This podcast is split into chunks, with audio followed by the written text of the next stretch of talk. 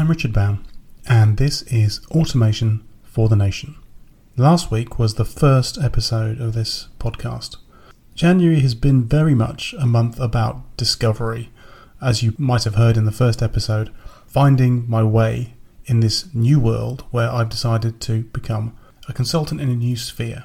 So the name Automation for the Nation came about because I've been looking for the theme for my mission, which I can pursue through the content I create. Early on, I came up with the idea that this could be automation. Now it's moving a little bit more towards systems, and it's interesting. The more you think about it, the more ideas that you get about what are my core skills that I can bring to help people. So last week, I touched on a couple of subjects, but mainly it was around brittle systems. Systems which are made rigid, made difficult to change through you applying extra layers of automation around them. And why is this a bad thing? Well, you get to a point with a system where you've implemented so many things around it that when you make a change or someone external makes a change to that system, for example, a provider of a system, then it can cause the automations to fail. It can cause the whole thing to either fail or worse still, it can fail in an unpredictable way. This week, I'd like to change it up and say, well, rather than thinking about applying an automation, why don't we think before we even apply a system or even think about applying a system?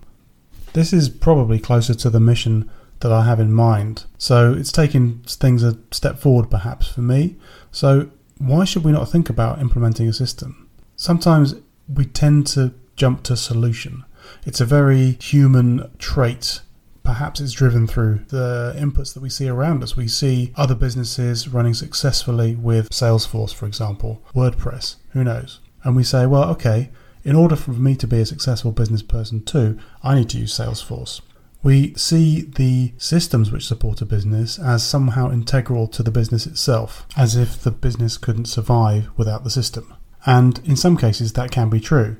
But a lot of the times, there are choices. So, in this episode, I want to take a step back and think about how we think about putting systems together to help our businesses. Growing up, I was what you might call an instinctive techie. I just looked at stuff, I tried to figure it out from the outside, and well, as a child, what you do is you usually break it to find out what's going on inside. So I did that a lot. I used to take things apart because I was interested in how things worked and how, and then, then if they worked still when I put them back together again. And in the 80s, you could look at a piece of electronics, you could get a circuit board out of a stereo system or a music center, and without any real training or manual, work out a little bit of what the pieces did, even though you didn't know what they were. Um, and of course, it wasn't the internet, there wasn't any easy way to teach yourself. Of course, the local libraries in the town that I grew up in, they didn't have any of these kind of books. So you'd have to get a catalogue, it was the Maplin catalogue or the RS catalogue, and then you could browse that for maybe information on what components were and what they meant. But it was a difficult process process to get to a point where you kind of make sense of the thing that you've taken apart and maybe try and fix. Being able to fix stuff. The idea that something can be recycled, can be used again, and can find another life, or repurpose it into something else. Sometimes when I'd taken something apart, I couldn't really work out what I needed to change. One thing you can do, and this is something that I've done a lot in my programming career, is just take something out then. You can understand a lot by swapping pieces out, maybe removing pieces, trying things around the other way, and just seeing what happens.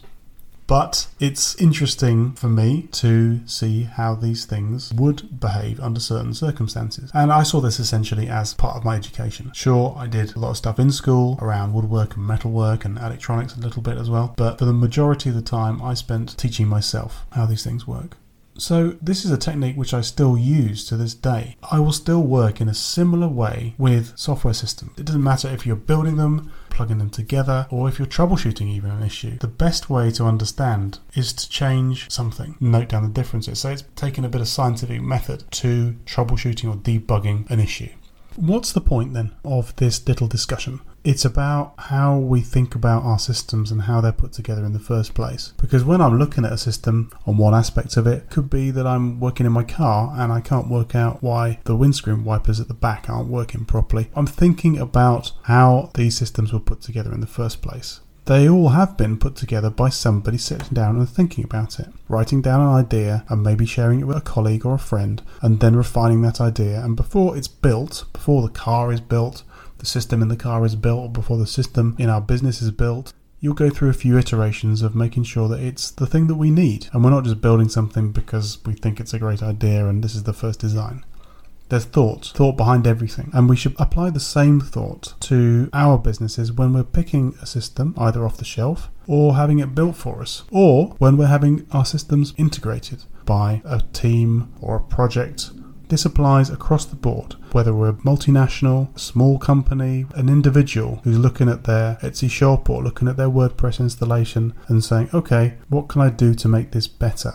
Well, because we've seen it there and it looks pretty cool, it doesn't necessarily mean it's going to fix our problems. Do we believe that these systems can fix our problems? Is that the question I should be asking? You have to build your system in a way that it's not so much of a problem. And ideally, you test it all out and before you even go live with it. You do tend to think that these things should just work out of the box. However, they're not going to. You have to put the hours in, you've got to put the work in. So, to summarize, be more scientist. Learn to understand and explore the systems that have been created for you. They are imperfect, they were created after all by humans, so don't expect them to work the whole time. Expect failure and be prepared for success. Until next time, this is Richard Bown saying goodbye and good luck.